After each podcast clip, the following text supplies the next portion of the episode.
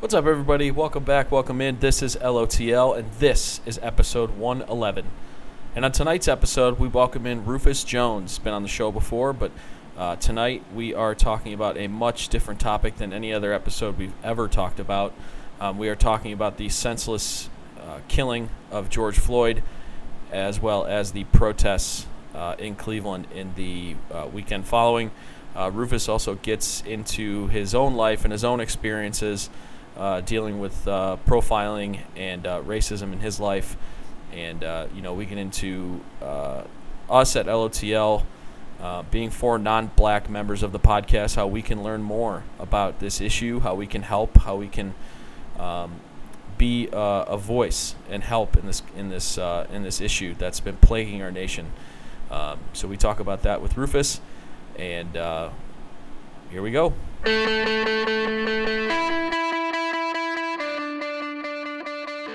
Welcome to Living Off the Land, the All Things Cleveland podcast, with your hosts, Jordan, Jimmy, and Dan. Follow us on social media at the LOTL podcast.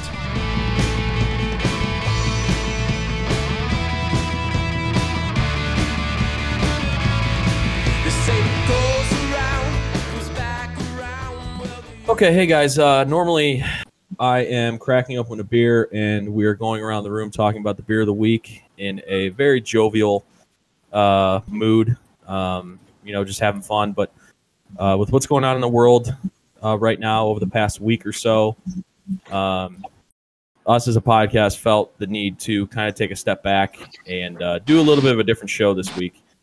And uh, we bring our good friend Rufus Jones on. He's been on the show before uh, of Big Jewel Green, and uh, um, to get kind of his perspective uh, as to what's going on with uh, you know with the murder of uh, George Floyd, and then um, you know the, the, the subsequent protests that are going on right now uh, throughout the country. So. Um, first, what we wanted to do, just uh, as a podcast, we wanted to put out a statement um, to talk about it and show our support for uh, the Black Lives Matter movement. And uh, for that, I'll uh, give it over to Jordan to uh, read our statement. All right. this is our official statement. Um, First and foremost, we as a group want to express our sadness and anger over the brutal death of George Floyd, who was killed by police in Minneapolis recently. We also want to express our frustration with many with the many other deaths of unarmed black civilians who have been killed by the police, including 12-year-old Cle- Clevelander Tamir Rice in 2014 and many others across this across our nation. Bigotry, racism, and prejudice are sadly ingrained in this nation, and these evils need to change as they affect Black Americans disproportionately. We fully support the Black community in Cleveland and all over during this time of grief. Living, living off the land fully recognizes that as a podcast of four men who are not Black, we do not fully understand what, what the Black community is feeling or lives through on a daily basis. Our hearts and our ears are open. We want to listen and learn so we can support real change, so we can help eradicate racism in all its forms. Living off the land believes that Black Lives Matter. Okay, um, so uh, like I said, we have our friend Rufus on uh, tonight. Uh, also, as always, uh, we have our normal uh, cast of characters uh, myself, Dan, Jimmy, Jordan, and Ryan. Um, that makes up the LOTL cast tonight. Um, so Rufus, we appreciate you coming on again. Um, obviously, we you know hope that it would be under better circumstances, circumstances, but you know hopefully this could be a uh, for I know speaking for myself a really good learning experience for me, um, and uh, you know hopefully you know maybe therapeutic for you in a way um, because I know you're going through a lot right now, and and um, and uh, you know I just kind of want to learn learn as much as I can about you know what's going on like through your eyes. Well, I appreciate that a ton. Um, it's been it's been tough. Um, I, I it's it's it's hard to accurately really really put it and just assess what what in the world is happening. It's just it, it it's tough. Um, I found out about George Floyd. Um, I was on vacation last week in Myrtle Beach. It's a yearly thing that me and the family has has done.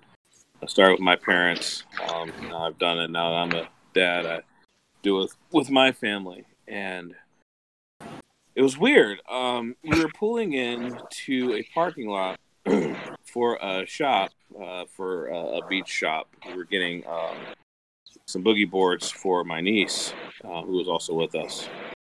And I was pulling in, and I saw uh, two police officers were just questioning these two young guys at, at a car. Didn't seem like anything of it, nothing big, nothing, nothing too crazy and Rachel, who is white, by the way, so yeah, we're a we're a mixed couple. Um, she says, "Hey, hey, hon, uh, let's not park there. Let's park as far away from there as, as possible." And I'm like, "Huh? What? Um, okay, sure." And we did, and I, I, I did, and we went in the store, went out the store, and I was like, I was like, why did you ask me to to park away from that? Like there there was nothing going on. They just questioned them and they left or something. They were talking. She's like, well, I didn't want to tell you this, but another police brutality incident happened. And then she showed me the news about George Floyd and video, and I I lost it. I lost it. Um, I still get emotional thinking about it. Um, I lost it. I, I, I couldn't believe what I was seeing. Like I, I just, I'm like, here we go again. And man, you've known me a long time. Yeah. Oh yeah. You know, I'm I'm unvarnished about what I say. I'm unfiltered, not in a necessarily bad way where I want to hurt people, but Sure. I, I bring it, I say it like it is. I tell it like it is. Absolutely. I, I've always been that way. Sports, life, my shortcomings as a person, anything. And normally I have the ah, here we go again. All right, time to have outrage, time to stand up, time to, you know, pull up your proverbial boots or whatever. Not this time. Not this time. This time, I was just tired. I was just tired. Um, like I said, you this can be an open book. Y'all can ask me whatever. I don't. I don't care. I'll give you the truth. Um, sure. with whatever. I, I have, I have four kids. My oldest is twelve. Uh, Rufus is fifth. Noel's ten. Hannah's five and Caden's one. My older two kids have had to face uh, racist acts already in their lifetime. And the only thing I think about in that moment when I read or when she showed me about George Floyd was here I go again. I get to tell my kids, explain to my kids why this stuff happens. I wouldn't wish that on anybody because the the there's a lot of blessings in being a mixed in a mixed marriage, a mixed couple, but there's a lot of stuff, tough stuff that comes with it. Because for a lot of mixed kids, it's easy for them to not feel like they belong to anybody. Sure. Um, you got if you go with the historical context of just, and I'll use the historical term, mulatto children. Um, in our history, in in our American history time,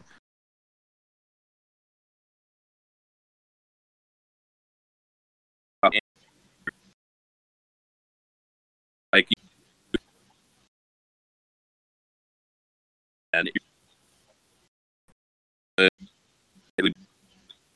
as as a black you know, during Crow, during the Dred Scott era, so and stuff, construction, is how it was. But the problem is, over time, um, kids that were of mixed descent um, started to find that they weren't quote unquote black enough to be with black kids, and then they weren't white enough to be with white kids. And so mixed kids are in this constant limbo of culture, trying to figure out where they belong, where they're at, all that fun stuff. And my, my kids have had to live that a little bit. Not too much, but a little bit. Um, and I've had to have these conversations with them before, and I knew I was going to have to do it again. And before I've had these conversations with determination, anger, with you know, we're gonna we're gonna stand, we're gonna overcome this. This time it was apathy. Sure. It was sadness. It was depression. It was why why why in the Hades am I talking about this again? What's the point? Are people gonna actually give a crap? Right. You know, like like if if Tamir Rice wasn't mm-hmm. enough for you, what is? Mm-hmm. If Ahmaud Arbery is not mm-hmm. enough for you, what is? you know, like if Terrence Ferguson's not enough for you, what is? Uh, uh, all name them all. If they're not enough for you, what is? And so my initial reaction was just, and it's been constant, has been one of apathy, sadness, helplessness, depression, all of that. It's just that's just that's how it's been for me, and I'm starting to get out of that a little bit. But I'm this this one this one messed me up, man. I wish I could. I wish you guys could have a guest that was you know really really really like fire and brimstone, but I'm not. I'm not right now. No, man, like this is real. Like like you've been saying, like this has happened so many times. Like you're just like like feel like beaten down at this point. Like this is real. Like you know, that's yeah. Rufus, I, I have a question. Do you Yeah. do you see anything different this summer, this the last week or two? Do you see any positive difference, or do you think it is the same? Because, and I ask because from my perspective, I see a lot of friends I have uh, who I know didn't. I'll just be blunt. Didn't give a crap about previous shootings. I, I, I know people to this day who defend the cops who killed Tamir Rice, and, and that bothers me a lot. I do see, for some reason, this is my perspective. I see something different. Uh, I, I know it's just social media, but that that's what I've seen. I'm curious your thoughts on that. Do you think that's accurate, or do you think that maybe some of this stuff is just a lot of hearsay and a lot of chit chat on social media? I'm really, really glad you asked that. Actually, really super glad you asked that. Um, as I was driving home, I have two friends, and Dan, Danny, you know 'em, Mikey and Britton. yeah, Um, absolutely. ever since I moved, ever since I moved um, from Kentucky. I mean, we've had a text chain going literally for like seven years now, but um, uh, it's been really important for us ever since we we ever since I've moved down here. Like those guys have been my dudes literally for Yeah, almost 20 something years now. And and Mikey was just like and I'll I'll clean it up. but Mikey was just like Rufus, does it really matter like everybody sounds like they're outraged, but do you really does it really feel that way? Does it really feel that way to you? He's like, Yeah. it doesn't matter how I feel. He's like, how does it feel to you? And I was like, man, I wrestled with this a lot because I saw the Blackout Tuesday thing, which touched me deeply. Um, because, dude, like you were saying, in the past, apathy from people. This time, I do notice a change. Um, I do. Here's how. First off, like you said, people that were I don't want to say racist sympathizers. That's a strong term. Even though racism is kind of a line where you're either, you know, you're you're either with us or Right. against us. There's no in between, honestly. And we've all played the gray line with that. We can't anymore, obviously. But there are some that would be like, well, this is bad as has happened, but it would follow. It will always follow with a but or a conjunction or something. That is not that is not as much the case. I have had more people call and text me and check on me than any other thing ever. So, do I see that? Yes. And then, you know, I was talking, and then, like I said, in this text chain, Britton was just like, well, dude, look at it. We've got nothing to distract us right now. We don't have sports. We've got literally nothing. Yeah. that it, we have to focus on this. There's nothing that's going to distract us from it. We have to focus on this. And so, in the totality, and yeah, this is just social media. Do I see it getting better? Yeah. Do I see more people outraged than ever? Yeah. Do I see more people that don't look like me outraged more than ever? Heck yes. That is super encouraging. Yeah, is it just is it could it go away and dissipate in a month? Of course it can. But you know what? I'm taking anything that I can get right now. I can I'm taking whatever I can get. I'm taking any little victories because you know what? It just it feels like it's felt like a losing battle for so long. I'll take any victory I can get. And um, Britain Britton Britton handed out the amazing line. He's like, "Well, up in Cleveland, I have to be encouraged because up in Cleveland, I've seen I this is the first time I've seen this many white people upset about one thing since the decision. Oh, So- my god! He- of course, Britton had to take it back to something with the Cavs. So um but I mean but but yeah, it's um I have seen it and that's that's encouraging to me. That's encouraging. to me.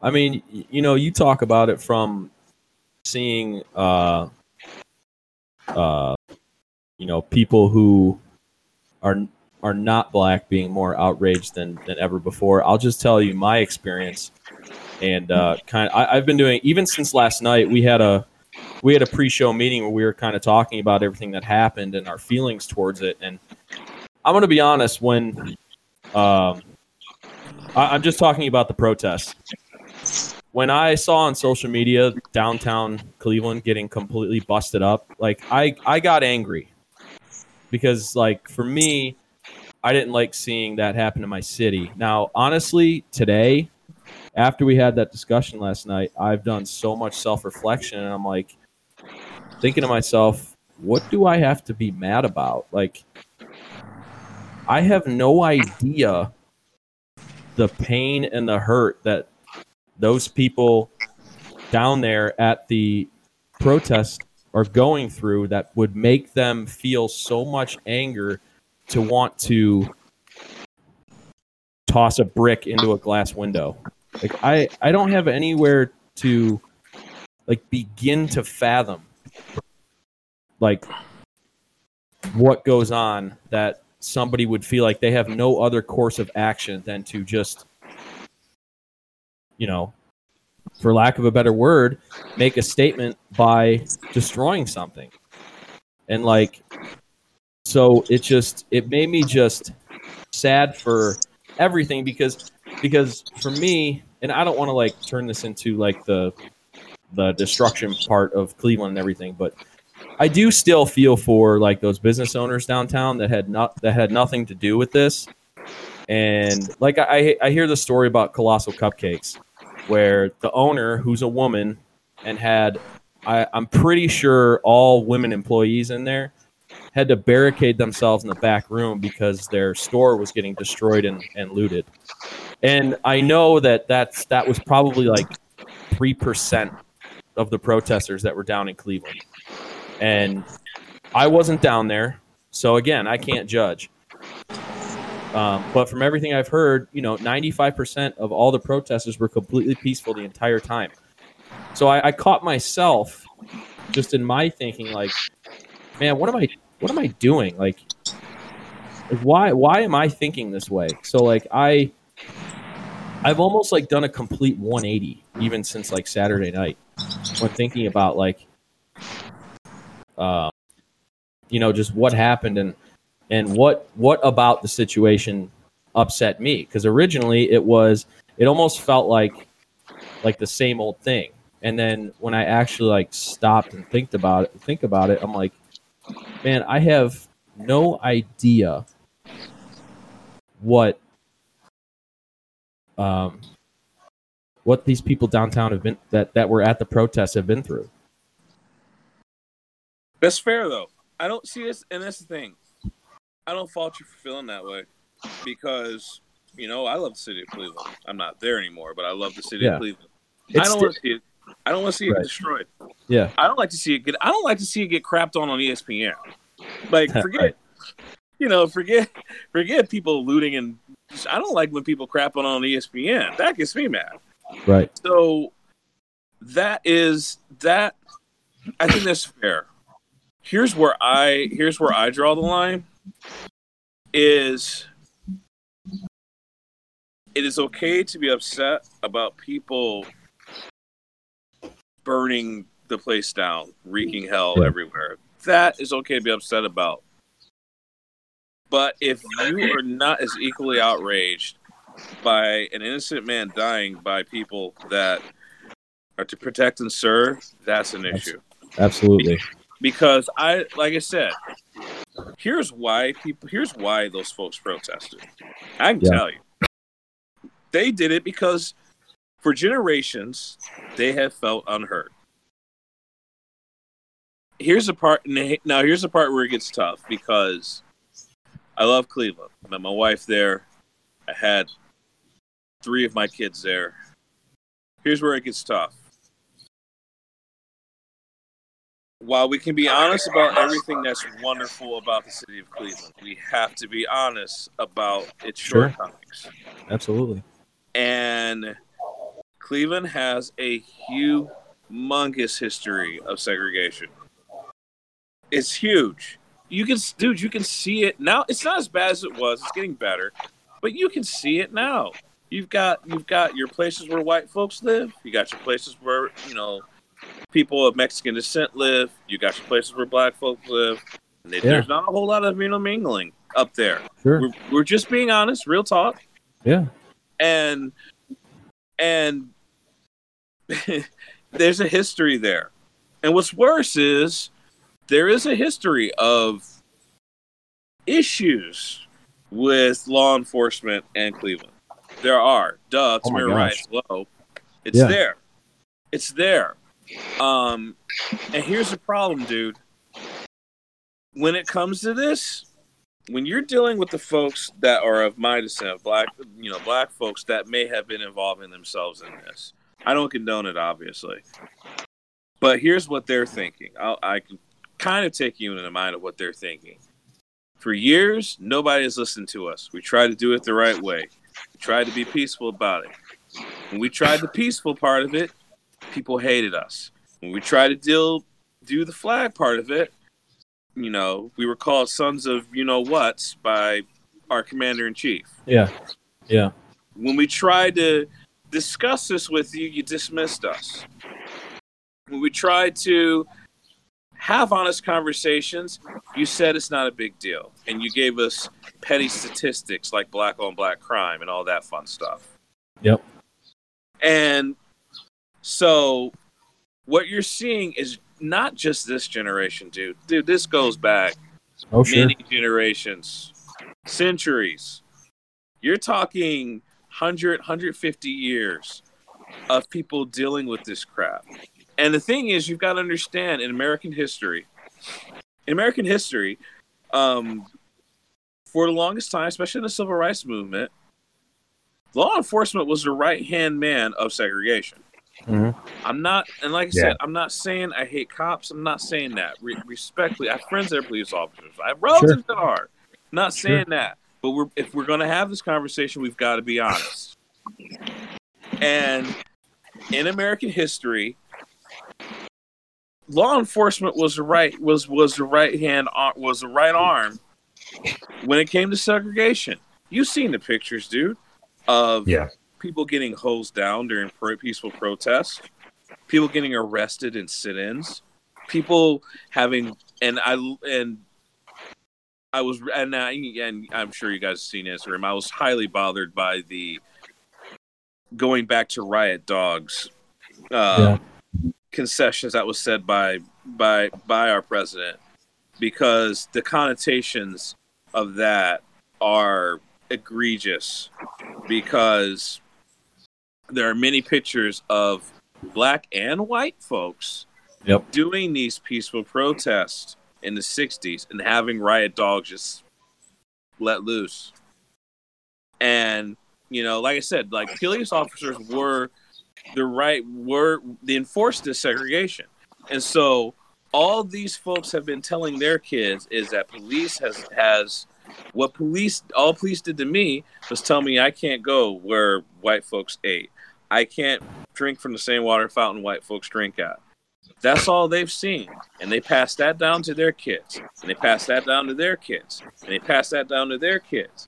And finally, a hundred years later, you've got pin up anger that nobody wants to listen no more.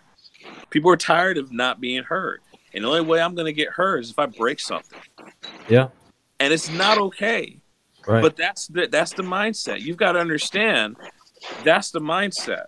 When I've been told my entire life when I've been told my entire life that's what police do to me and I can't see evidence that's different from that, right.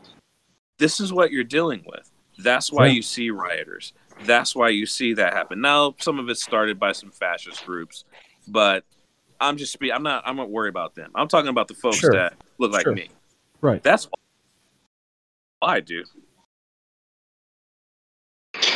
Yeah, and I think I think that's where I definitely turned my thinking is because I mean I'm completely ignorant to all the things that, that you just said. Like I, I I needed to stop looking at it through like my lens of my life. Like uh, it's just it's not it's not something that I understand. Like the whole segregation aspect of it and you know going back generations upon generations and growing up and you know seeing this happen and then uh you know being told that this stuff happened and then growing up and it's still continue happening like i don't i don't understand that. So that's why like my thinking was originally and that's why after i've i've read different things i've talked to certain people you know talking to you now like it's completely changed my thinking on it But the thing is, though, we have to realize, well, all of us, but especially us black folks, have to realize we have tons of examples Sure. of folks that went about it the right way, absolutely that were brave in the face of those sort of trials. We have to realize that those folks are the standard.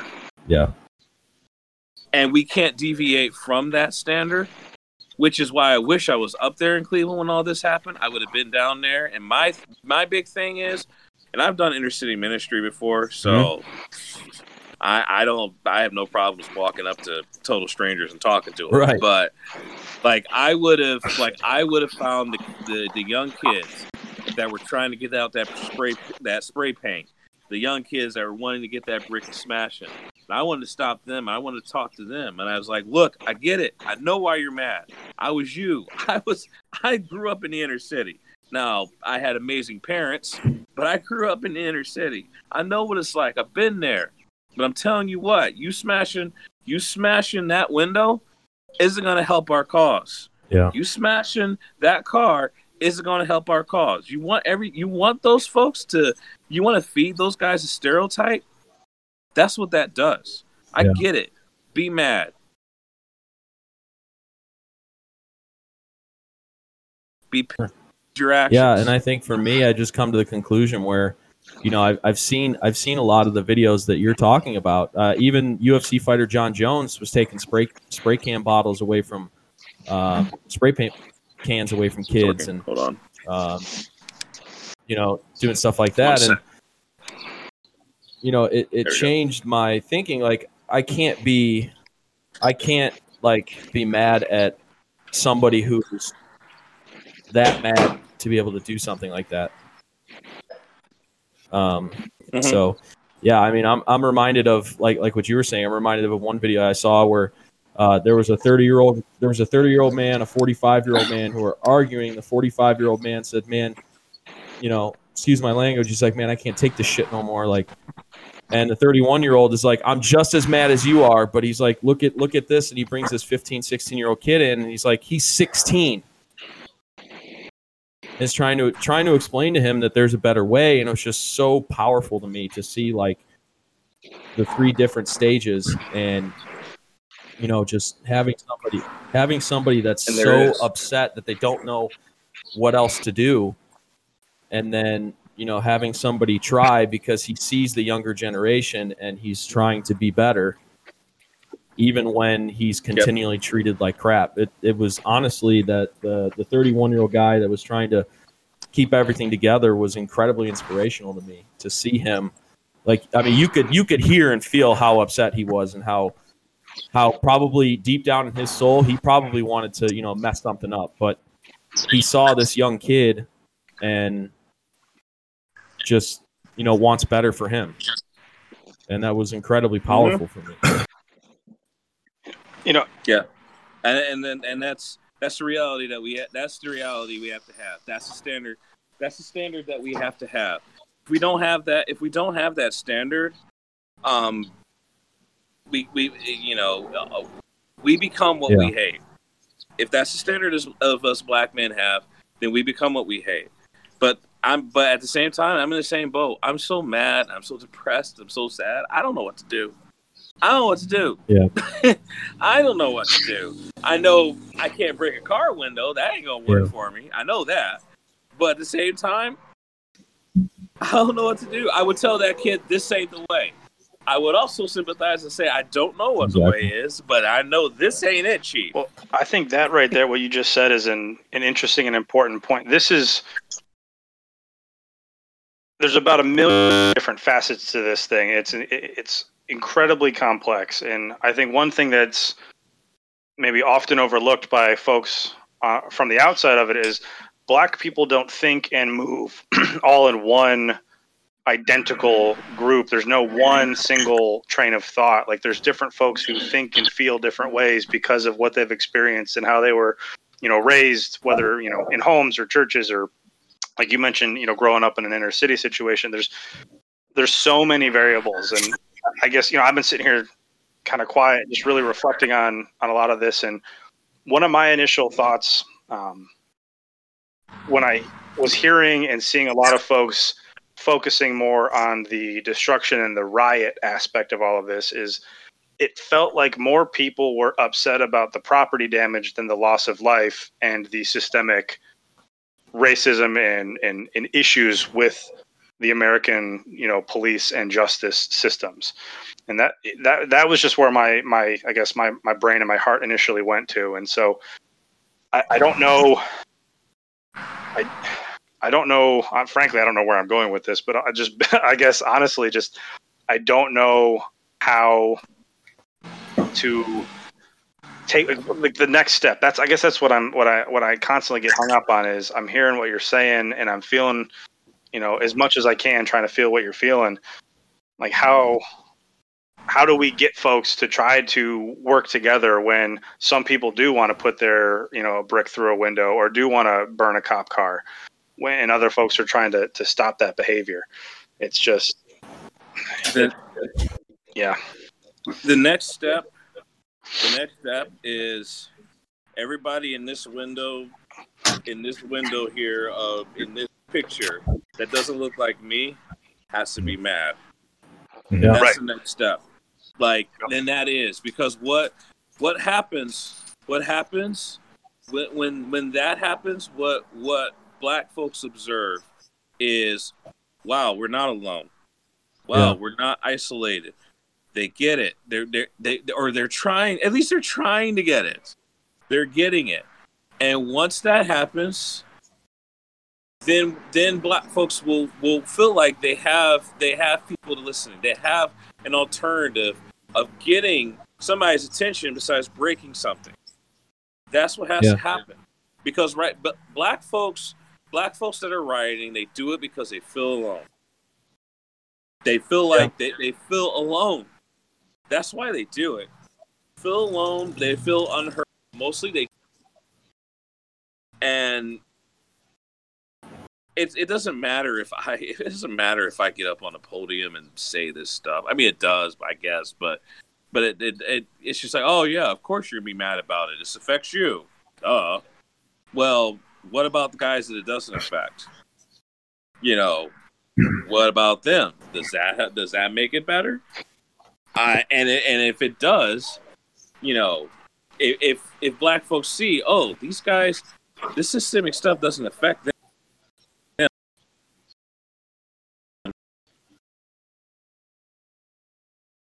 Know, failing feeling that I had throughout Ahmaud Arbery and that I had throughout uh, this, so I'm alone, which is terrible. Which is terrible.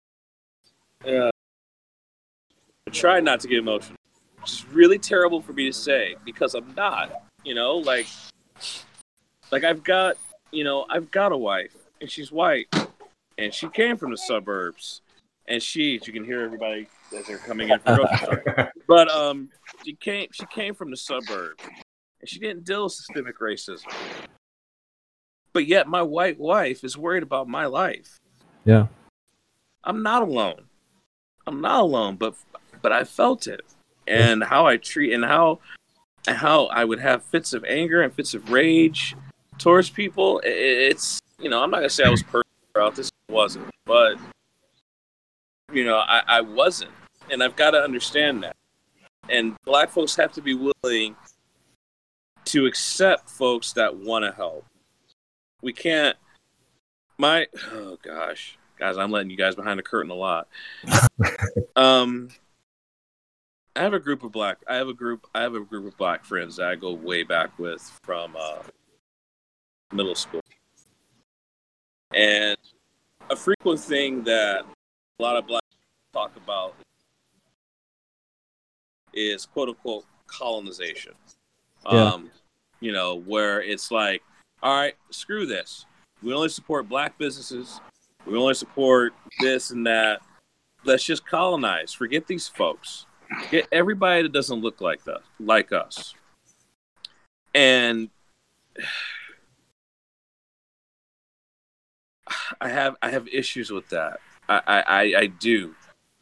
Because my answer to that is we have to be willing to embrace the folks that are just as mad about this as we are. And we need them to be mad about this.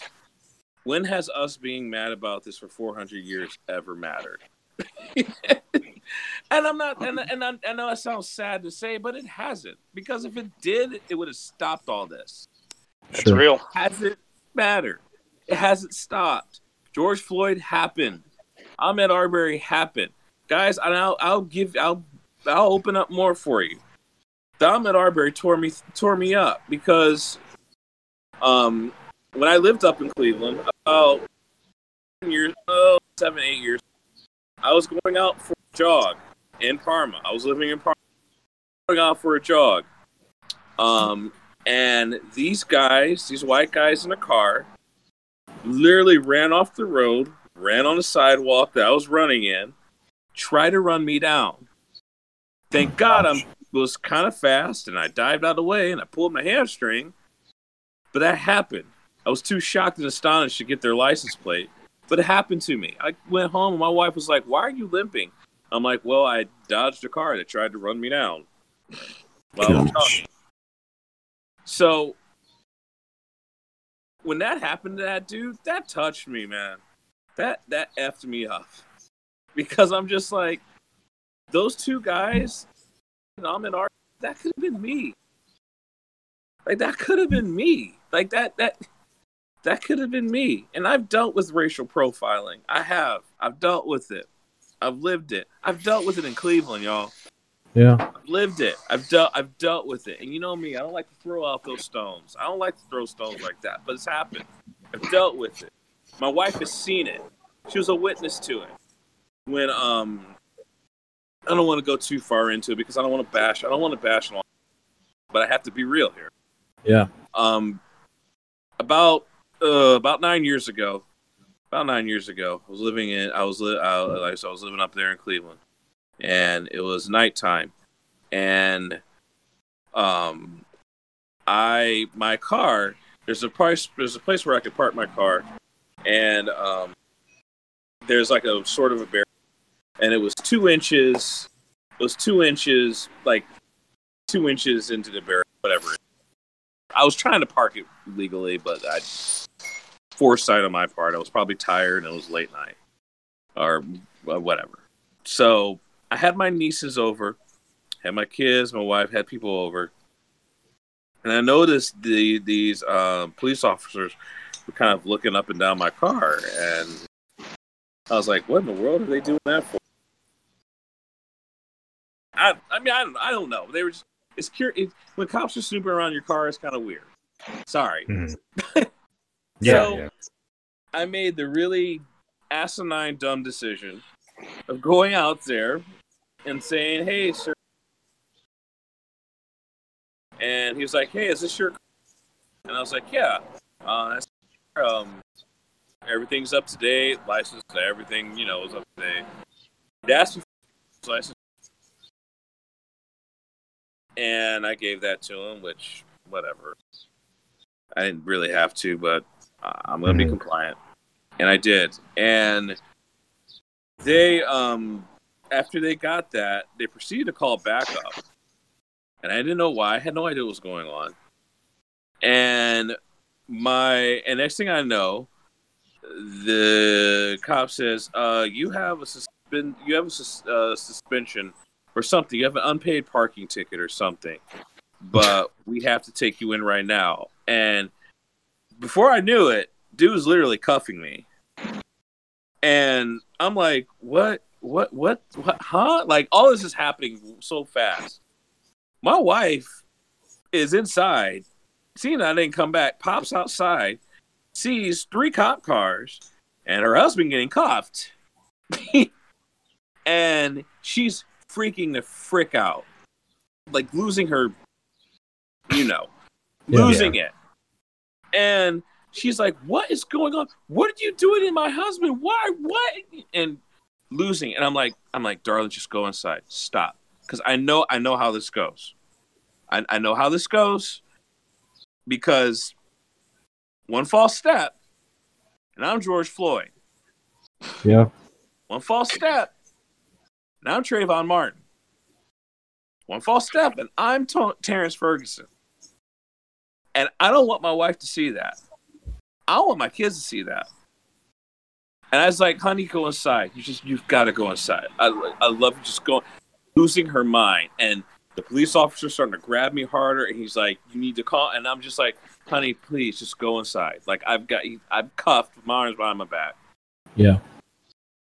And so he takes me in the in the in the in the in the cop takes me there, and he puts me in, and he's expecting me to lose my mind, raise a raise a fracas and what. I'm like, he's just like, you're not going to kick the window in, Army. And I'm just like, why, sir? Why am I doing that? Like, what, what's that going to get me? You have three, you have three, you literally have backup upon backup here. What is it going to do for me to kick out of anything? Like, why would I do that? I'm not. I, I don't have a criminal record at all. Like, I've never been arrested for anything. I've never broken the law except for speeding tickets. Like, me. And he's like, "Well, I, I, I well, son, I noticed you speak really well. Oh blah blah blah." And I'm like, "Wow, that's a nice little backhanded compliment, sir. Appreciate that." Um, but they take me. They they take me in. Uh, I'm in the back of a car, but they had to transfer me to where I had I had an unpaid parking ticket in some like suburb where I used to work at. I had forgotten. It was like yeah. forty dollars, and they had to take me to that district. So this cop, or so the other cop at the other district, they took me to a gas station so he can meet me, so he can take me in to wherever and you could tell this cop was like annoyed and agitated and really angry with how they treated mm-hmm. me. Police officer goes on and says, "You know what, man? I'm taking these cuffs off of you. You can ride in the front seat. Like, I'm not treating you like a criminal." And the contrast there of like somebody that's abusing their authority to somebody that was just like saw somebody that was obviously traumatized. I mean, I get chills when I talk about today. The contrast, and I, I tell that story because I want to express, I want to show the realness there, but I want to show the contrast because there are amazing law enforcement out there that Yeah. care. There are. I just got to experience it all in one night. Crazy. So they take me to the district. They didn't even make me have. They didn't have to post. They didn't even do bail. Um, my ticket got thrown out. Wow. Like,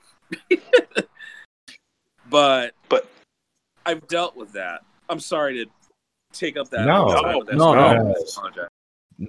But you know, I, I like I said, that's why this stuff that's why this stuff is is tough for me because those situations I've been in, that could be me. Yeah. That could have been me. I could have been either one of those guys in any of those situations. So that's why this resonates with me, and that's why I'm tired, y'all. That's why I'm tired. I I really I really appreciate you for opening up about this because I I'm sure you know this, but there's you know so many people who don't believe these type of incidents happen. Like they they they just don't. Like I know they they just seem to deny that this happens to to a lot of black people in this country.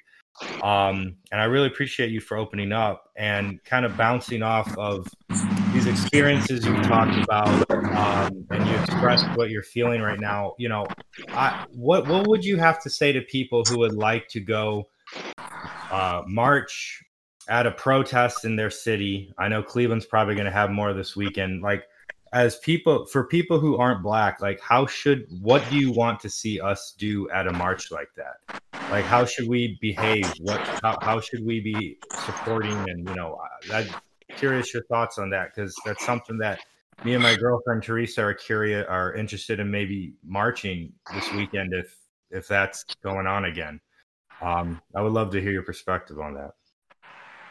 Two words, and they both start with C. Civility and consistency. Be civil. mm-hmm. Um, don't be outraged. Be angry. Be sympathetic. Um, but be civil. Mm-hmm. We don't. We don't need to throw more gasoline on the fire. Mm-hmm. Be civil. But more so than that, you've got to be consistent. Because, dude, like I said, I've been touched by the outpouring of emotion, of of support and everything. But you've got to be consistent. If this go, if if we're all outraged, and then week and a half later, month and a half later, five months later, we just forget that this ever happened. We go back to our normal lives because you know restaurants are opening up, shops are opening up, sports are getting back. You know, normal life is kind is trying to come, slow, but it's trying to come. If if we forget that this happened, what's the point? Mm-hmm. So, civility and consistency. I, I I would ask if people just be consistent Mhm. in this outrage, be consistent in in talking about this, consistent in understanding that this is real. Is not made up, not a conspiracy theory. Is not a political angle. This is real. Mm-hmm. I don't give a I don't give a damn if you're a Republican, if you're a Democrat, if you're independent, if you're a Whig, if you're a Federalist, if you're Green Party, black, if you're white, if you're Russian, if you're Antarctican, Alaskan, I don't give a damn. Like it doesn't matter. This is real. Put Yeah. away your agendas, Mhm. put away your clicks, put away what you thought you knew, and just open your eyes and understand this is real. Once you do that, be consistent about how you treat others, how you talk to others, how you listen to others, and, and, and be consistent that to know that we've got a hell of a lot of work to do. Rufus, is there any uh, uh, is there any books or movies or documentaries you recommend? Uh, because I know for myself, my transformation, understanding a little bit more of this stuff, began when I started reading books outside of school materials and outside of you know the mainstream thing you're going to see on a on a movie or something. I started. I, I watched some interesting documentaries, read some books that really opened up my mind, and I would love to learn more, just more about all these topics. Um, yeah. Is there any books or movies or docs that you recommend? There's a doc. Um, there's a doc that I watched my in in middle school that our teacher showed us. It's called Eyes on the Prize. Okay. Um, it it was. I mean, show my age. That was the late '80s, early '90s. but um, it was called Eyes on the Prize, and it talked about. It showed you. It was a doc on the height of the civil rights movement. It it um it touched on uh Martin Luther King's kind of build up to the I Have a Dream speech. It um it talked about uh it talked about Emmett Till, which Mhm. some of you I'm, I'm you guys probably know about that story. Yeah. Um, it talked it talked a whole lot about that. Um, it'll it'll it'll it'll illustrate. Hopefully, I don't lose you guys when I go back here. I just it's really unusually busy by my street, so I've got cars everywhere. Um, but it talks about um, Emmett Till and and all sorts of just the um, the civil rights movement. Um, it really goes into that a lot. So I would suggest Eyes on the Prize. I would also suggest the book um, I Know Why the Cage Bird Sings by Maya Angelou. Okay. That, Lord have mercy. Um, whew, that that's, that's that talks about her. It's kind of autobiographical, but I mean, she's a gifted writer to begin with.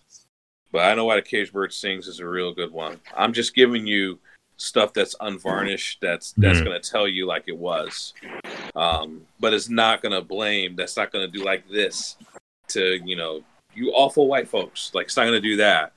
But it's going to give you an honest look upon what it really was like. Um, so there's numerous, but those are two that I would really chew on. Okay. Thank you.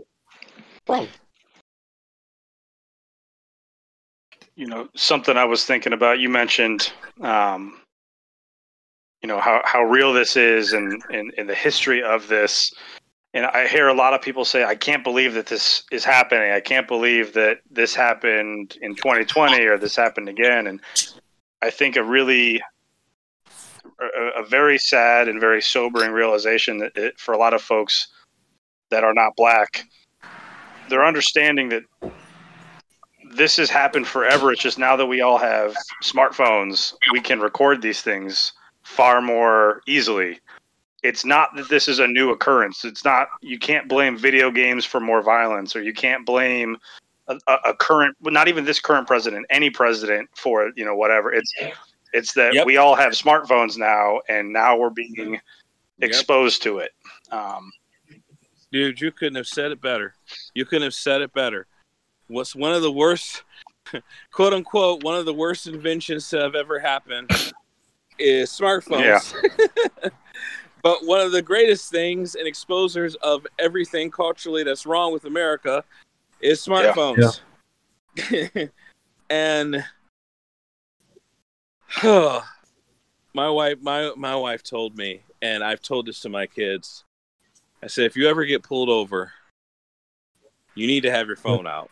Not your phone out, but you need to hit record on that Yep. phone. And you need to just press record. Have everything recorded. You've got to, dude.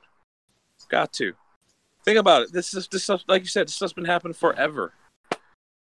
But nobody give a crap until we actually saw it for our own eyes.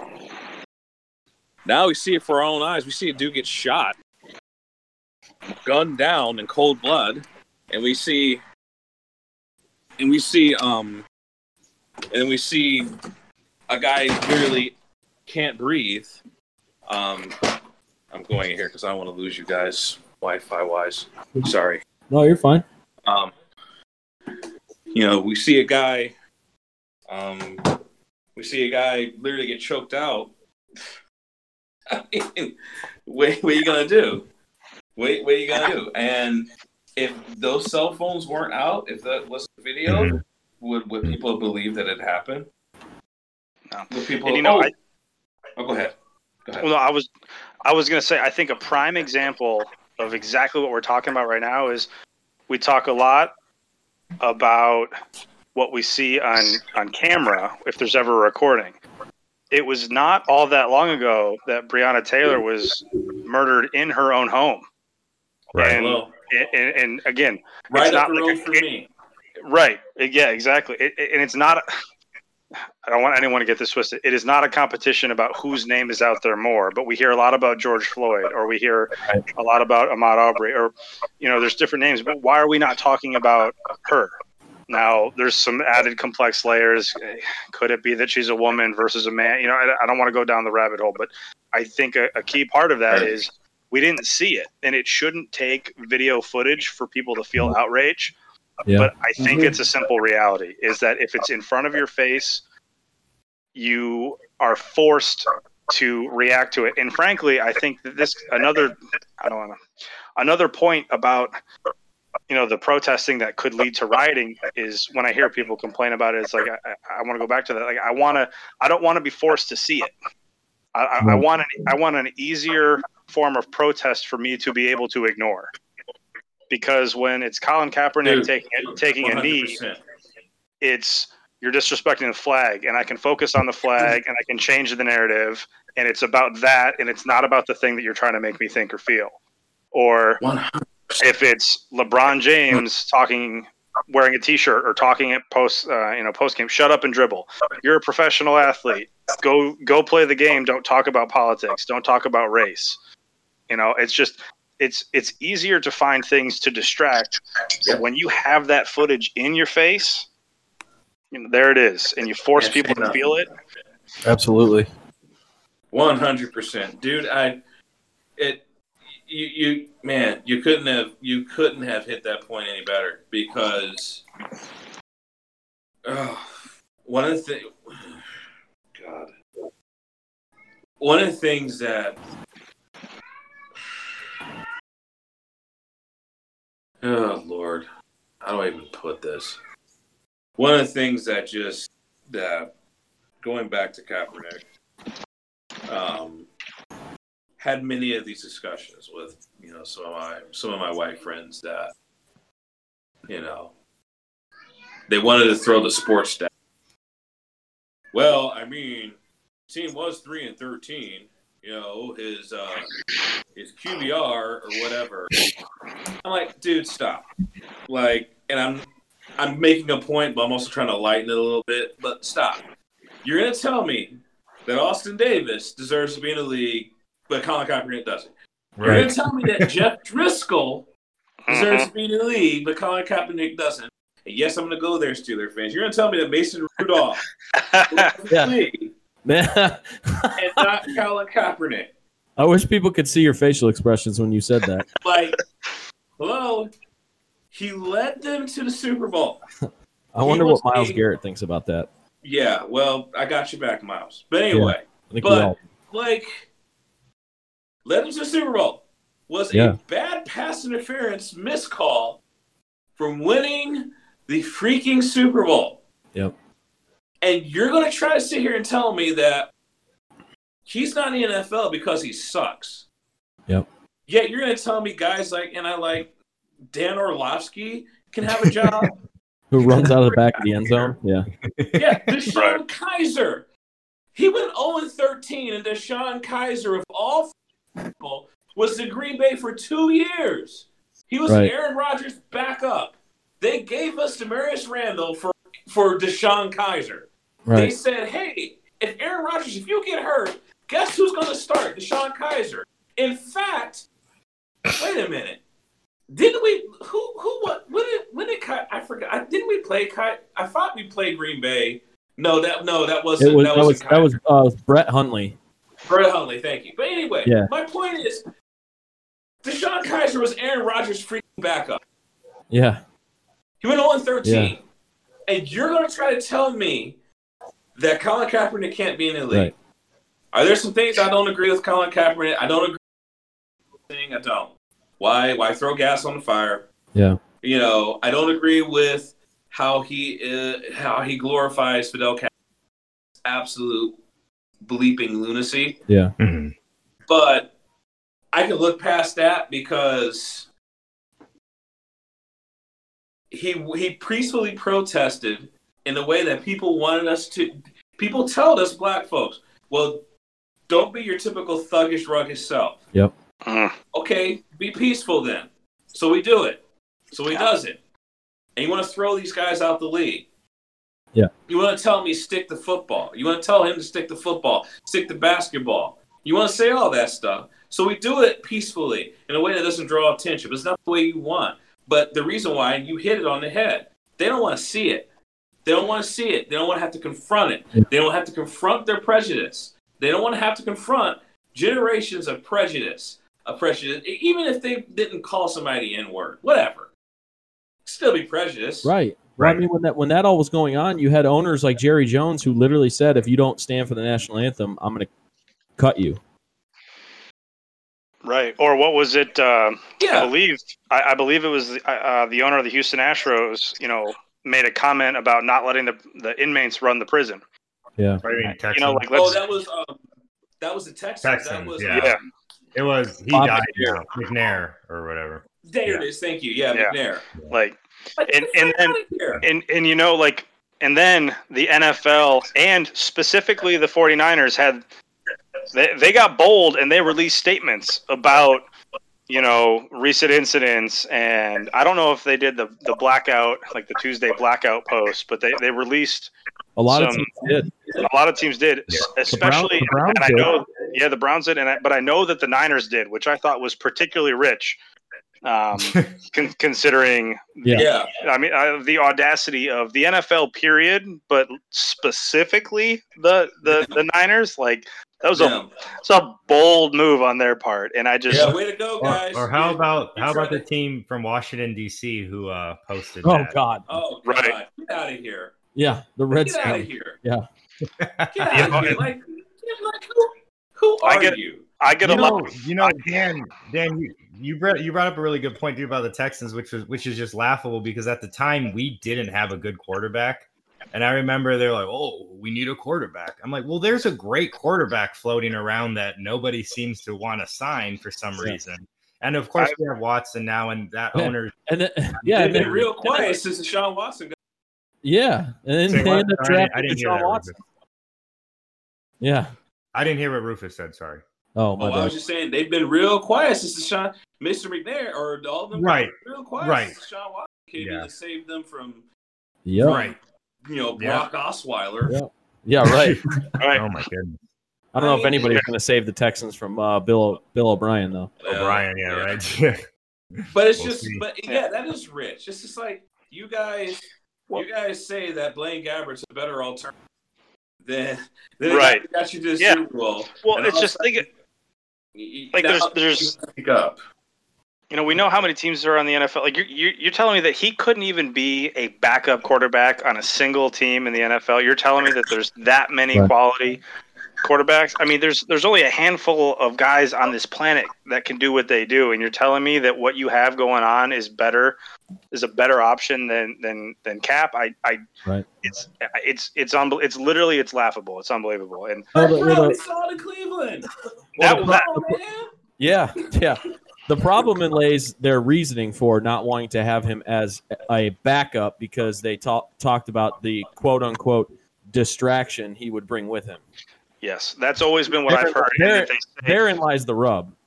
it, Oh, the so- argument that I've heard most is not that he is a garbage quarterback. It's that he is not good enough to justify what people would call the baggage or Right. the distraction. Yeah. Which Right. is And now they That's- and now they that's- and now they say, well, he's been out of the league for so long. Well, whose fault is that? right, right, yeah. But you know, it, it leads to another point though, because I think that I like like I think all of us have seen a lot more of the social media response uh, in in this particular instance. This past week, I've seen more about this than I than I think I ever have, and we're seeing athletes that typically don't weigh in on anything controversial, anything political. I mean, even Tom Brady even released a statement, and Tom Brady does not do anything unless it is unless it is meticulously calculated TB12 brand, like at all. Uh, JJ Watt does not typically go down the road of of talking politics or anything off outside of football. I mean, we're seeing prominent white athletes, which I think is I think is progress because in, in Rufus, you, you mentioned it earlier, and it goes back to that that Ben Franklin quote. You know, justice cannot be achieved until those who are not directly affected are just as outraged as those who are. Hey, the, Uh, Michael Michael Jordan put out a statement. Right. Hello. Right. You know who The who man anybody, infamously said Republicans buy shoes too. yeah. I mean, it- but it's I mean to move. It's not he- Nike ones. He's been very Yeah, firm right. on his stance, and he, yeah, for him to move off of his, you know, relatively apolitical stance is that is telling. And you know, my hope is is I want to second what Rufus said is that this doesn't just go away in a week or a month or or whatever. It's I think we all have to keep the same energy with regards to this is how folks live. Just because we don't have a video in our face of somebody being shot or choked to death doesn't mean that folks don't face you know the the various forms of microaggressions and the and the the less dramatic uh, forms of prejudice. You know, it doesn't take the n word or a murder for somebody to feel racially profiled or prejudiced or you know against. Um, and I, I my my sincere hope is that we as a collective you know culture, both you know here in Northeast Ohio and a, as, as a country, we keep that that momentum rolling towards justice. And you know, I, I I don't know if any of you saw, but in Minneapolis, they're working on some legislation right now.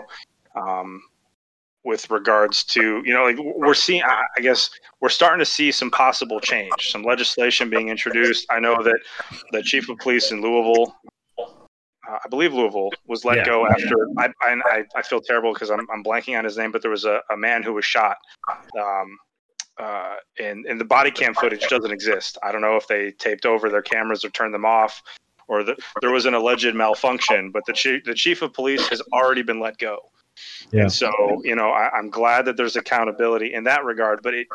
I keep going back to why do people have to die for any semblance of accountability to be had?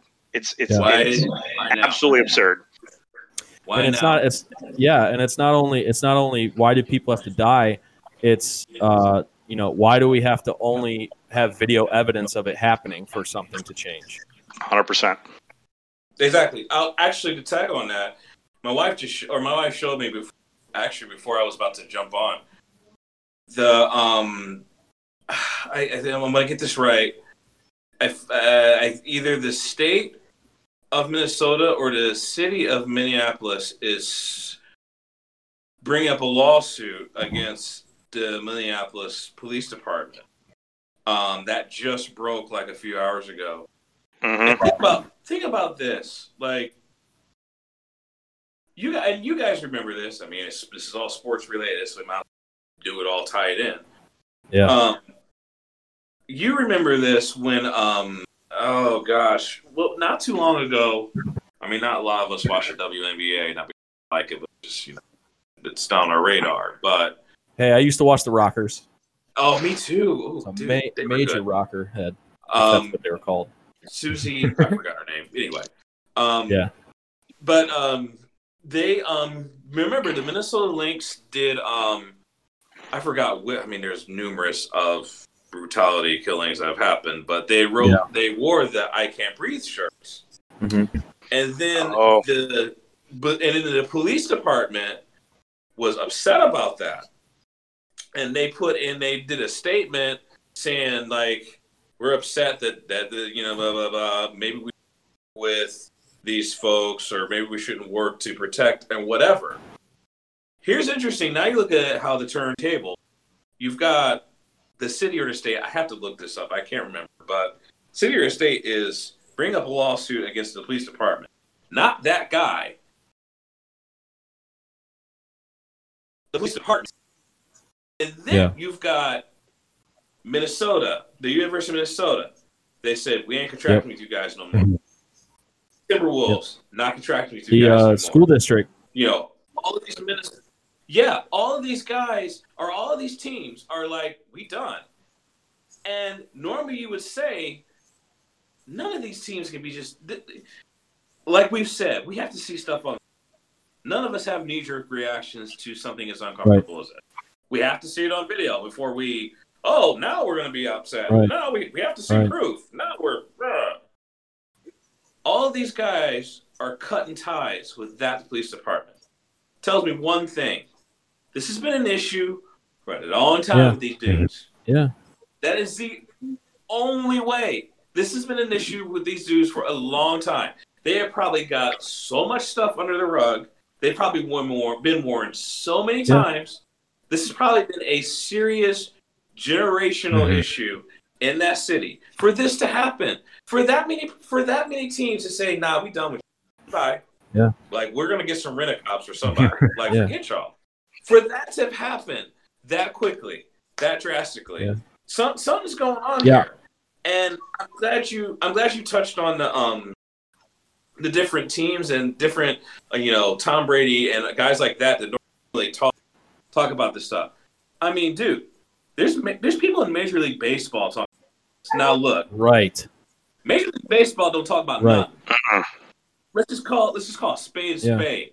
Like Adam Jones had a freaking banana peel thrown at him in Mm. Yep. Boston. Mhm. Like you Yeah. ain't heard nothing about that. Yeah, they swept that Ain't nobody dealing in baseball. We can't mess with the forty to seventy year old white boomer. Mhm. Can't do that Mhm. because they'll remind you that they pay your bills. Yeah. So you can't do that. None of those guys say nothing. Right. Yet you're seeing all of these guys in baseball speak up. I don't think it's because they're trying to be part of the in crowd. I think they're just like, F you. I don't care if you don't like it as an organization. I'm Yeah. talking. I'm sick of it. I'm talking. I think Well- that was Brady. I think Brady was like, I'm talking. I think JJ Watt was like, dude, I'm talking. I you Mhm. know, I think all these guys have been just like, this is this is stupid. Like I have teammates that could have been that guy.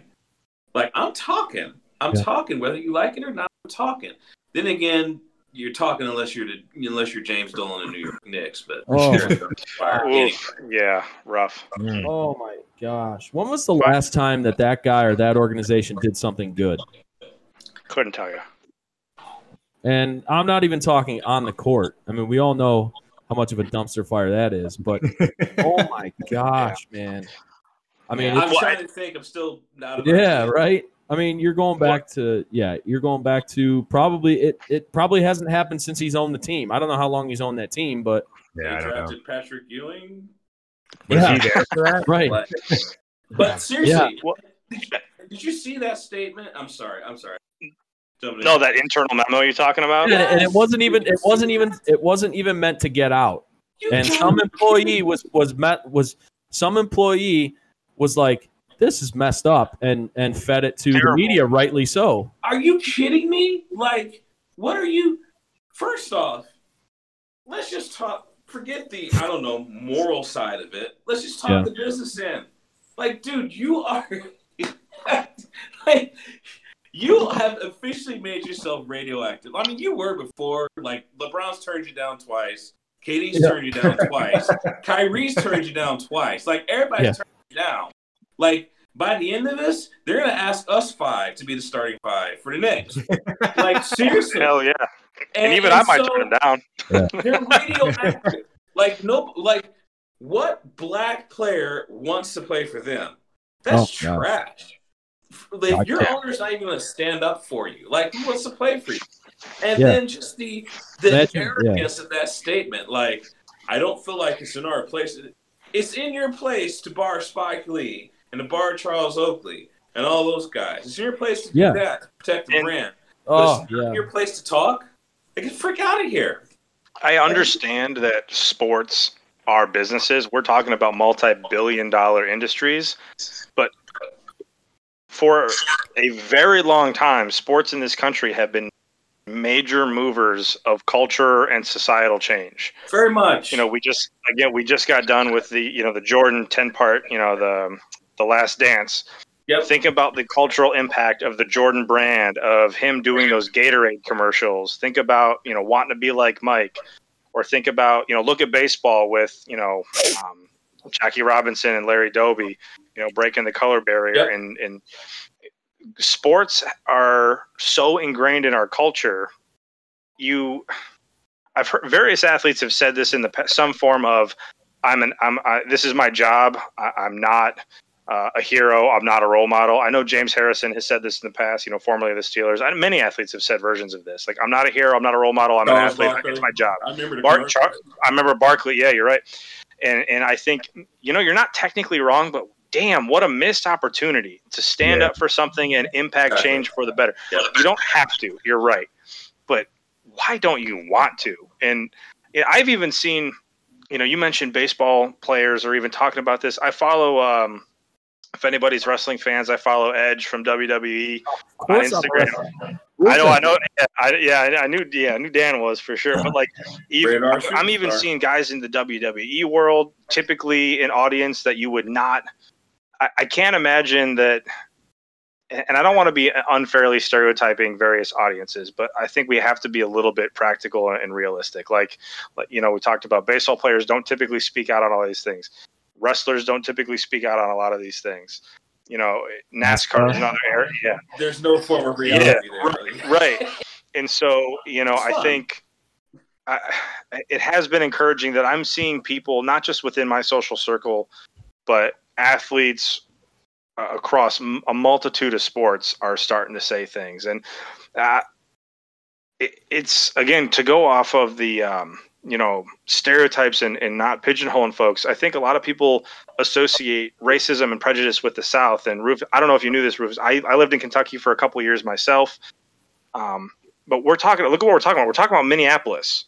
Like we're talking about Whoa. we're talking about you know boston also has a, a problem with a lot of these things. New york city i mean it's not just like it's not always LA. it's not it's not always bama it's not always mississippi sure these things happen there too but to to unfairly paint it as oh the south is being the south again is completely uh, off base because as we have seen this stuff's happening all over the country um, Everywhere. Well, and, and, Yeah. and to jump on that, Ryan, real quick, like I think as Clevelanders, like we've had some of the most egregious yes shootings in the city. I mean, uh, the, the Tamir Rice thing, I, as much as I said I do know people that still defend the cops, I also know a ton of people who that's kind of what broke them. Like, I remember my parents did a great job, I, I would say, in raising us with a healthy understanding of what race and, and these things are. I think they did a good job overall.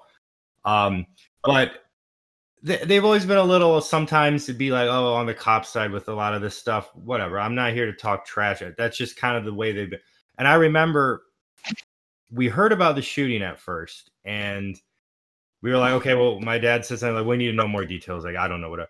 And w- months go by or weeks, and then the video's released. And I remember we watched the video, and just total silence from my parents. And I just remember my my dad or mom said something like, "Well, that's not right."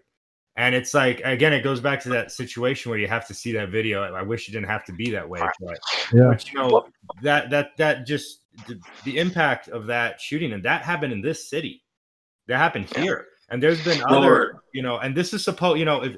And I love Cleveland. It's a great city, but I think we need, and we do have to be honest with ourselves that there are so many problems, as with any city, but there are a lot of problems in this city and we do have a wonderful amount of small business owners who speak and stand up for these causes and, and whatnot. Don't get me wrong but it's Yeah. deeper than just if the local brewery or coffee shop oh well, they're on our side. It's deeper than that. Yeah. it's a lot deeper than that. There was a whole podcast done investigating the judicial problems that cleveland has. I believe it was through serial. I mean mm-hmm. like th- if you if you've heard that podcast it's mind-boggling like Yeah. this is, this is Cleveland.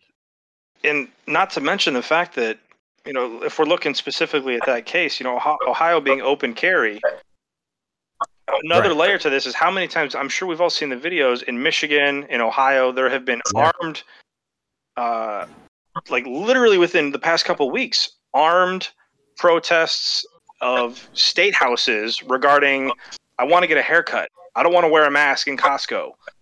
Like we're talking, and guess what? Those populations overwhelmingly, if not exclusively, white. Yeah. So, you know, when we end up talking, you know, I hear a lot of folks talk about how racism is in the past, or I don't see color. I I don't want people to not see color. I want people to see color and celebrate, you know, diversity and culture, and not let it stop you know society from functioning as it ought to. Um, you know like there was a video of a, of a guy oh, it was a white guy. He looked all tactical. He had the vest. He had an Yeah, automatic weapon. It, this was in illinois not an open carry state mind you. Interacting with police officers and walked away scot-free like he owned the place. And so it's just the the hypocrisy you know the the the, the double standards. I mean this, this shit is endless and you know Yeah, Hmm. I man, I uh I'd almost forgotten about Yeah. yeah yeah i'm sorry to bring it back up but i mean it's just No, it's it's no, it needs to be brought up. It needs to be said by somebody that doesn't look like me. Um when God, I hate going like on quote unquote political rants, but this isn't political. it God, is This is life. Mhm. This is life. And I forgot that, dude. To answer your question, going way back yeah about why guys loot, why why there's looting, why why they do that. You know what those kids see? They see those guys, bulletproof vests, AK-47s, screaming, yelling, cursing at the same Blue Lives Matter that you put up on Facebook, that you put up on Twitter. Those you know those same clowns put up Yeah. that blue Yeah. stuff. You know those clowns did that. Yeah. Then all of a sudden you can't go to freaking Applebee's, and it's just like now we now the whole world's lost their minds. Those guys have AK-47s. Those guys have bulletproof vests. Those guys are strapping, and they're not doing they're not doing that because they feel like their safety is. Right. They're not harmed. First off, you're a white dude in Michigan. Frick out of here. You ain't in trouble. Right. Second off, sec- second off, you're doing that because you're trying to show off. Compensate. I ain't gonna go there. Family. Hmm. You're trying to compensate. You're hmm. trying to make yourself look good. You're trying to make yourself look tough. That's what you're doing. It's for intimidation. And yet, and yet, folks like me, I can get my knee. I can get somebody to suffocate me, with my knee, and I don't have to be armed. Yeah. If You know, I mean- doesn't- if that doesn't if that doesn't piss people off and make people sick, I don't know what will. I don't, guys. I don't know what will because You know- it, it's just you you mm. see that, and then you see, and I hate saying this, but we can't avoid it. When I see the leader of this nation, when, look, I'm. I'll just let me preface with this. Everybody that's listening, I ain't trying to piss y'all off, but if you do, tough cookies. But We don't but care. I ain't got no I ain't got no dog in this fight when it comes to this like I ain't got a dog in the fight. Like bruh, like I like I'm I'm about I'm pretty moderate. I ain't got no dog in this fight. I I like I've got a seven year old closet prejudice. I've got a seven year old out there Twitter using prejudice, and I've got another guy that that I ideals don't mesh with. Like they're all seventy year old white dudes. Like what the hell is in it for me? to be honest. like, like Right. there's, yeah no- that's real there's nothing, and so I don't have a dog in that fight. So I'm not. I'm not trying to. I'm, I'm not. I'm not a seeing it like it is from somebody that doesn't care about those sides. And when I see when I see the leader of the nation that's supposed to to lead, that's supposed to step, that's supposed to step forward, that's supposed to set the example. That's what I've always been told as a kid growing up. That's that's what the example is. That's the standard. When I see that, and it's just like, uh oh, you guys still there? Yeah, we're here. Yeah. Okay, Can you hear us? There we go. Okay. Well, whatever. I can't see you guys. That's all right. when I see that happen, and I and I and I Oh, Uh-oh. hold on. Yeah, you broke up, Rufus. Oh. those not angry, they just they have to be listened to. There And is. then when I see the flip side of it, and it's like those thugs will pay. The Yeah. same guy saying that, and it's just Mhm. like, dude, like some of these people are peacefully protesting, and you're lumping them in. Mhm. And yet these dudes can have AK-47s and AR-15s. Yep. You wonder why I retired. That's why I retired. That's why I retired. Well, how about- Well, How about how about the fact that uh, they shoot tear gas and rubber bullets at uh, peaceful protesters just so they can get a picture of him walking on the sidewalk? crazy. That's insane To to, a- me. That's to a church that he doesn't go to. Yeah. Yeah. It's insane to me. Yep. It's I, Right. and I can only see myself on a camera, but that's all right. Whatever. Yeah, we got you. Yep. Phil. Oh, there it is. Gotcha. Now I got you. Yeah, yeah. But um, but yeah, that's that's insane to me. The double standard, like you were talking about, the double standard. It, it's there, and it, it's sad to me. It, it it hurts. It hurts me. It hurts me because I feel like I, I feel like as a black guy, nothing. Can't do nothing. wrong. What am I gonna do? I can't do nothing. I can't. I, I, That you said something earlier. So when you were speaking about your your situation when you were being cuffed and you were trying to, you know, get your wife to to calm down a little bit because you were talking about how you felt like you could have been the next one, right? You could have been you could have been the next hashtag. That's that that's that hit me like a bus because if you're in that situation, you had to be in a horrifyingly scary, traumatizing experience. You had to be on your A game. You had to be the best of the best. Whereas anybody, it could have been me as a white guy. I could have been cussing. I could have been saying a bunch of mess. I could have been on my worst behavior. And we know damn well how those situations would have played out. Like I'd have been fine. The, a perfect a perfect example is I mean Dylann Roof, uh, a, a, a, a guy Yeah. who t- told the world he's a white supremacist, shoots up a church in a mass shooting incident. A, uh, a, a predominantly black church. Yeah, yeah, and and and they give him a bulletproof vest, and they it's like what is going? on? And what they get him freaking Burger King yeah, like because he what said he was hungry. is going on here? but it's it's there. It's there for everybody to see. Yeah. And and like I said, I I I, I appreciate y'all appreciate you guys letting me be raw, and I hope I'm not like polarizing people that No. are listening or any of that No. stuff. But it's just, No, and if that's what if that's what's happening, that does it's too But- bad. but this You- is this needs This to is get too real to But to worry is- about people's feelings. right, and this this this is what I've lived. This is my experience. I'm not, and I'm not lying. If people want to people want to check me and call my wife about it, they're more than welcome to tweet her and get get validation. They're well tweet my nieces who are, and ask them what happened that night because they remember.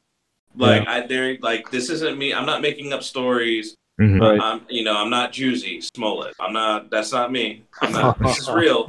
This is this is Right. real. For those that don't want to believe this, this stuff happened to me. And here, and Yeah. you want to know why I was on? There's a few reasons for that. One, I've been taught to be that. My dad. Oh, jeez, Louise, I'm gonna get emotional thinking about this. My dad. My dad, when I was um, when I was starting to learn how to drive, my dad. The first lessons he told me was how to be around police. And I'm just like, why do I why do I have to know this? Like, why do I need to know how? To, like, I'm not gonna like. Why are you telling me this? Like, I, like you know, going Bonnie and Clyde on somebody. Like, I'm not. Like, I don't. He's like, no, son, it's not about that. It's not about that.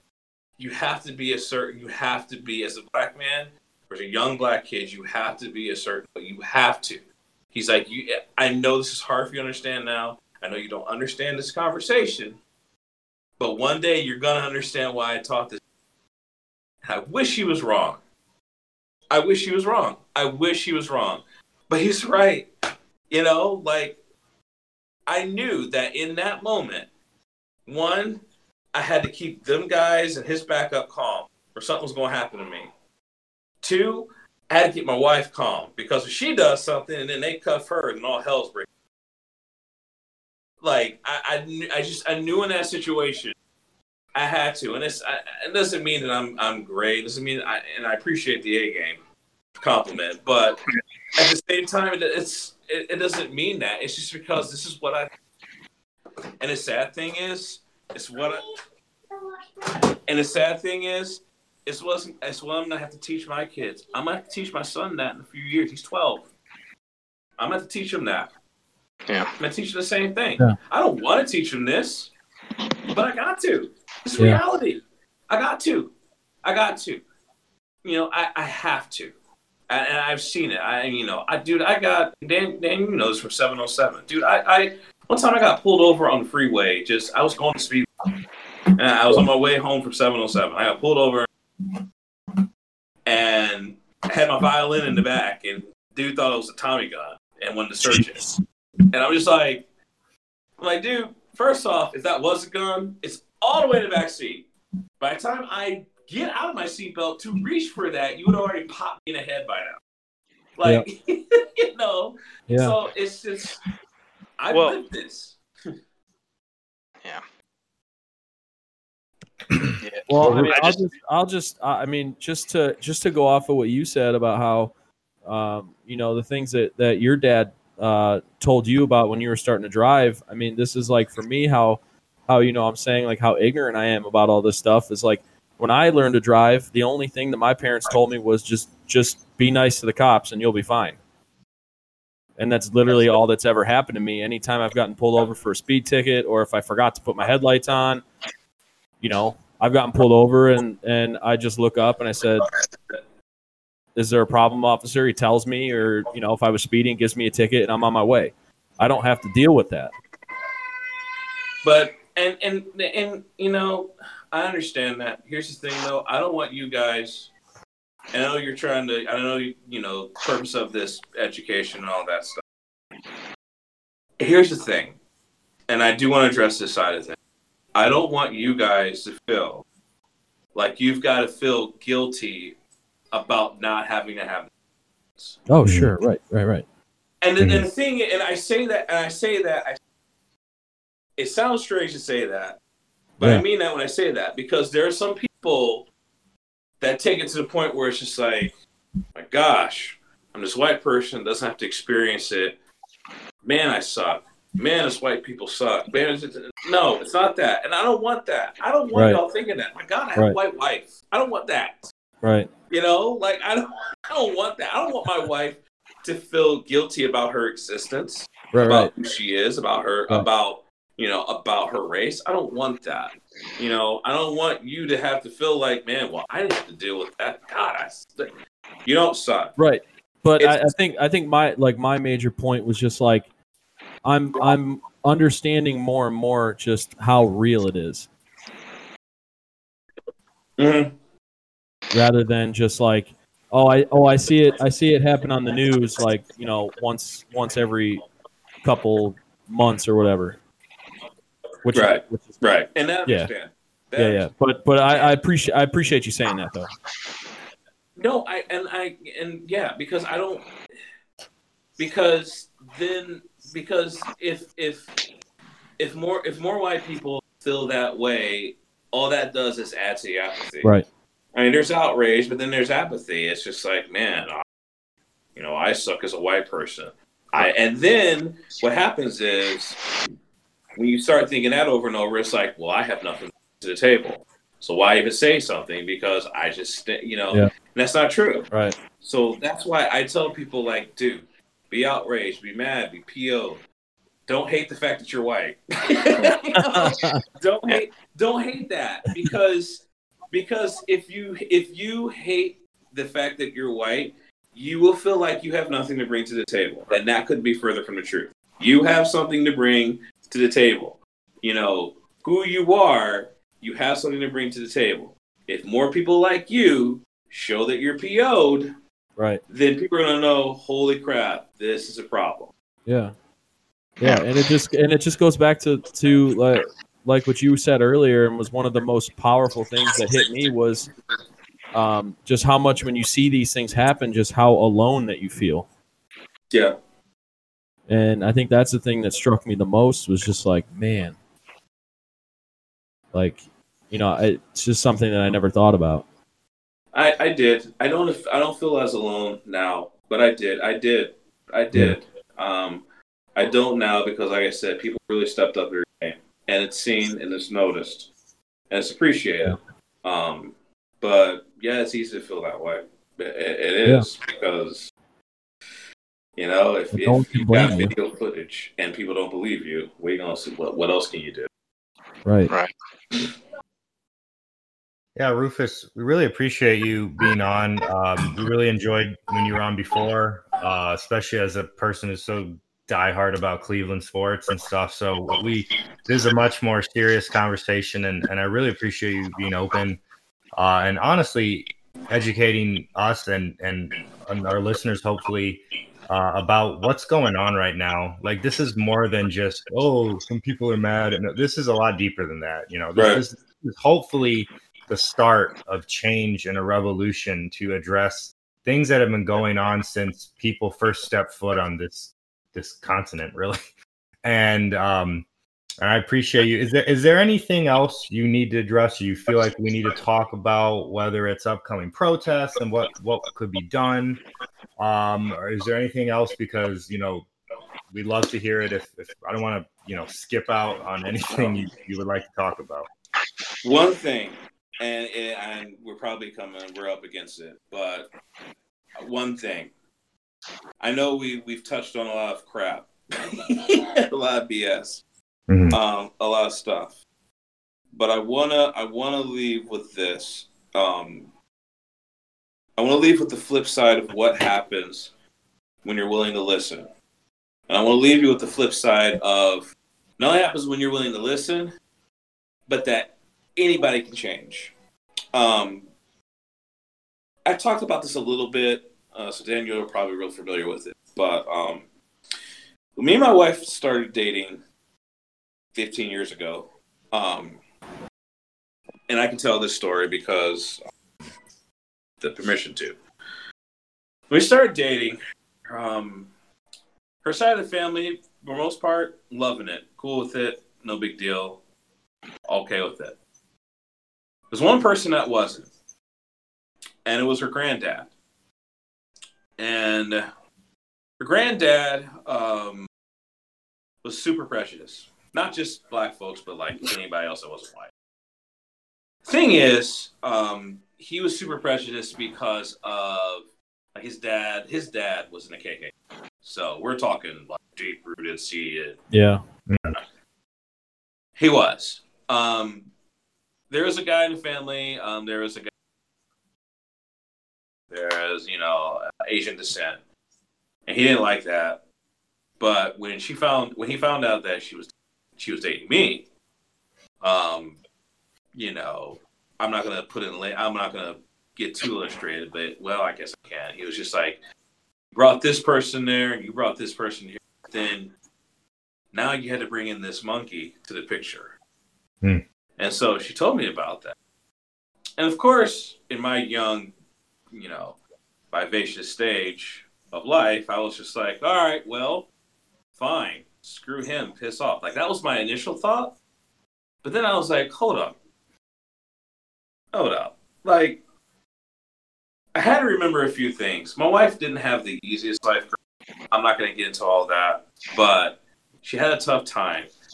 But her granddad was a huge intro of getting her through some really tough times. He lo- loved, she was his favorite, um, much to the chagrin of a few people, but she was his.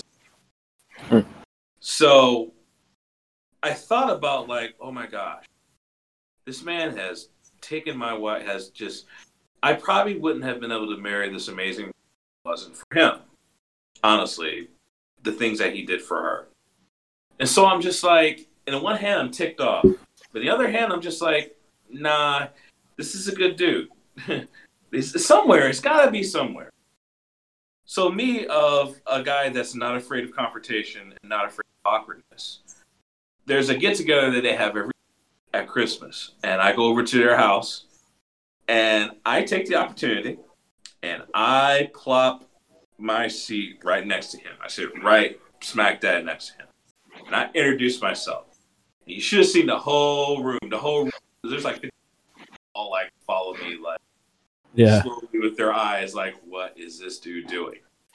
I sat down there and I plopped right there next to him, and I kind of seemed like taken aback, but you know he was talking. And I found out he had a common interest, loves baseball, loves the Indians. So you know, a little bit of chit chat, but he was kind of not sure of me. But I was just like, dude, I'm gonna love this dude. I'm gonna find, I'm gonna find a way to win this dude over. I never do that, but I, for some reason, my wife is worth it. So I said, okay. My girlfriend at the time, but and then, so um, throughout a little bit of time, he kind of warms up to me, but then when we get engaged and then we're getting married, he's like, I'm not can't.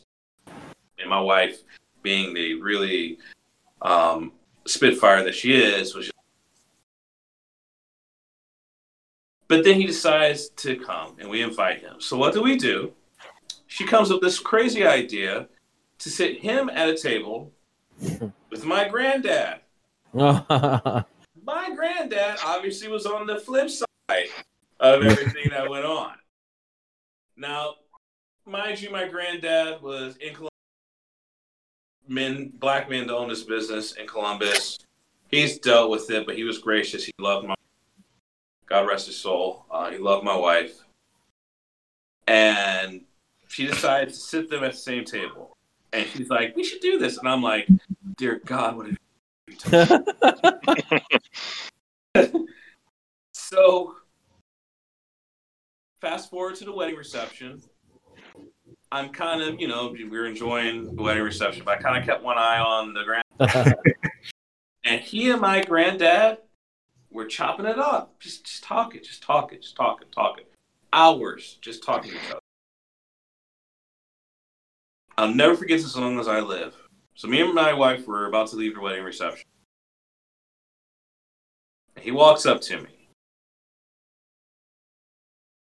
And he says, he extends his hand out. He says, Rufus, I have to tell you right now, I apologize for everything. I apologize for how I've treated you. I apologize how I've always thought of black folks. This man has been a racist for 86 years. Hmm. 86 years Mhm. of racism, prejudice, of hate. Gone. That's amazing. Gone. Why? Because he talked to my granddad who was on the other side of the lines. Those two were BFFs until they both passed um, a few years later. They're like BFFs. My my granddad would be like, hey, how's Yeah. you know, her granddad would be like, "Hey, how's down there?" You know, they're BFFs until they pass. Think about that: eighty-six years gone. Why? Because a man that had been prejudiced and racist for eighty-six years decided to finally listen, to finally listen for himself. So what you guys are doing? I cannot express to you this how important this is. How it changes. And if an 86 year old man who has a dad in the KKK was super racist can change, because I feel I don't want to share this stuff with my kids. I want to talk to my kids this stuff. Push it on anybody. I feel hopeless at times. I'm tired. But then I remember an 86 year old man who whole life stopped because he took the time to listen. If he can do that, why can't anybody? Mhm. And I'm not saying that to be kumbaya. I'm not saying that to be a hippie or any of that stuff. I'm saying that reality. It's all this. This is also reality. Yeah, there's the ugly side of racism, there's prejudice, but there's also the, the side that can disappear if people are willing to listen. And it also takes somebody making that So- first step, Okay. which you did. Yeah, saying- and that's what my granddad. Yeah. Did.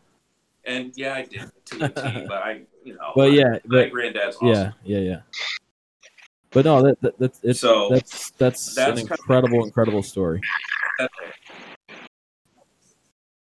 Yeah, so that's kind of how I wanted to. I don't want to Yeah, be all doom and gloom each other. And if we do do that, we can do something. But if we don't listen to each other, this will happen in another month. yeah. Mhm. Well, that's awesome. Thank you so much for sharing that. Honestly, On, yeah, and I, on that note, I want to just take a moment to thank you for just opening your heart and soul all the way up, man. You've shared some intensely personal stories, and um, I, I, feel sad and angry and outraged and tired about this whole thing. I cannot even imagine how, how you're feeling. And so, just from the bottom of my heart, I wanted to thank you for for taking the time and, and spending the emotional energy and, and, and doing that emotional labor to to have these conversations because I, I think it's it's immensely powerful and and it's my sincere hope that you know this ends up helping some folks you know really really turn that corner just like uh just like that you know you know granddad did you know that's Hmm. fantastic so thank you again seriously Uh, Rob, I appreciate you guys having me. Like I said, if he can, and Absolutely. so Uh, yeah. So, um, I mean, I think that's pretty much going to do it for us tonight. Um, Rufus, where can people find you on social media? Um, I'm on Twitter at uh, Rufus Jones IV. Super creative. um, R U F U S J O N E S. All one word. I'm gonna get back on Twitter. I just, I'm not. I didn't deactivate my Twitter. I took. Right. I want to just like talk sports with people. Right. Right. Right. And that's like what I like to do. Talk sports with my friends, and I had to Right. affecting. But I'm gonna get back on it because I feel up now. But you can find me there on Twitter, Instagram, uh, same thing, Rufus Jones IV on Instagram. Um, I post about sports. I post about my kids. I post about God. I post about. That's about it. Mostly sports and kids because all the other stuff is in waste. but um, that's how you can find me. Um, Well, again, we appreciate it. Uh, yeah, you can um, join in on the discussion. Um, we encourage people to react to this episode. Uh, send us a tweet, send us a DM if you're not comfortable uh, putting stuff out there in public. Um, we definitely want to keep this discussion going for sure, um, and hopefully, you know, in our little realm that we've kind of created, um, affect some sort of change somehow. So. Yeah, that's going to do it for us. So for uh, Rufus, Ryan, Jordan, Jimmy, I'm Dan. You've been listening to Living Off the Land, episode 111, and uh, we'll catch you guys next week. Be safe, be well, and uh, see you later.